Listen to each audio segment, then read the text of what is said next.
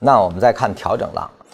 调整浪我们先说 A 浪啊 ，A 浪其实是在整个的五浪被确认啊，一二三四五等走完了之后啊，所伴随的，我们对应的是这样的大的浪级啊来说的。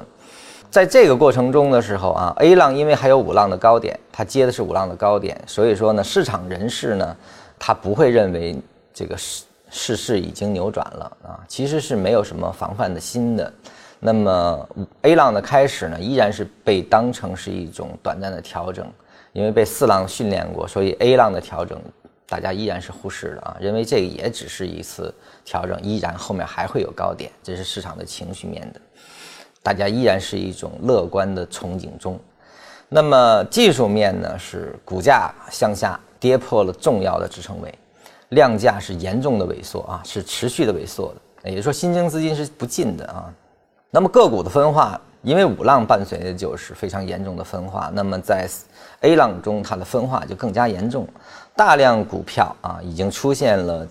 顶部形态确立这样的状态，甚至已经运行到了这种下行的通道中了。也就是说在五浪因为是分化的，所以五浪顶的那个位置啊，就接 A 浪的那个地方啊、呃，有大量的股票其实已经不能越过三浪的顶点，即使保持的一种上升态势的个股也是处于一种顶部的构建过程中的。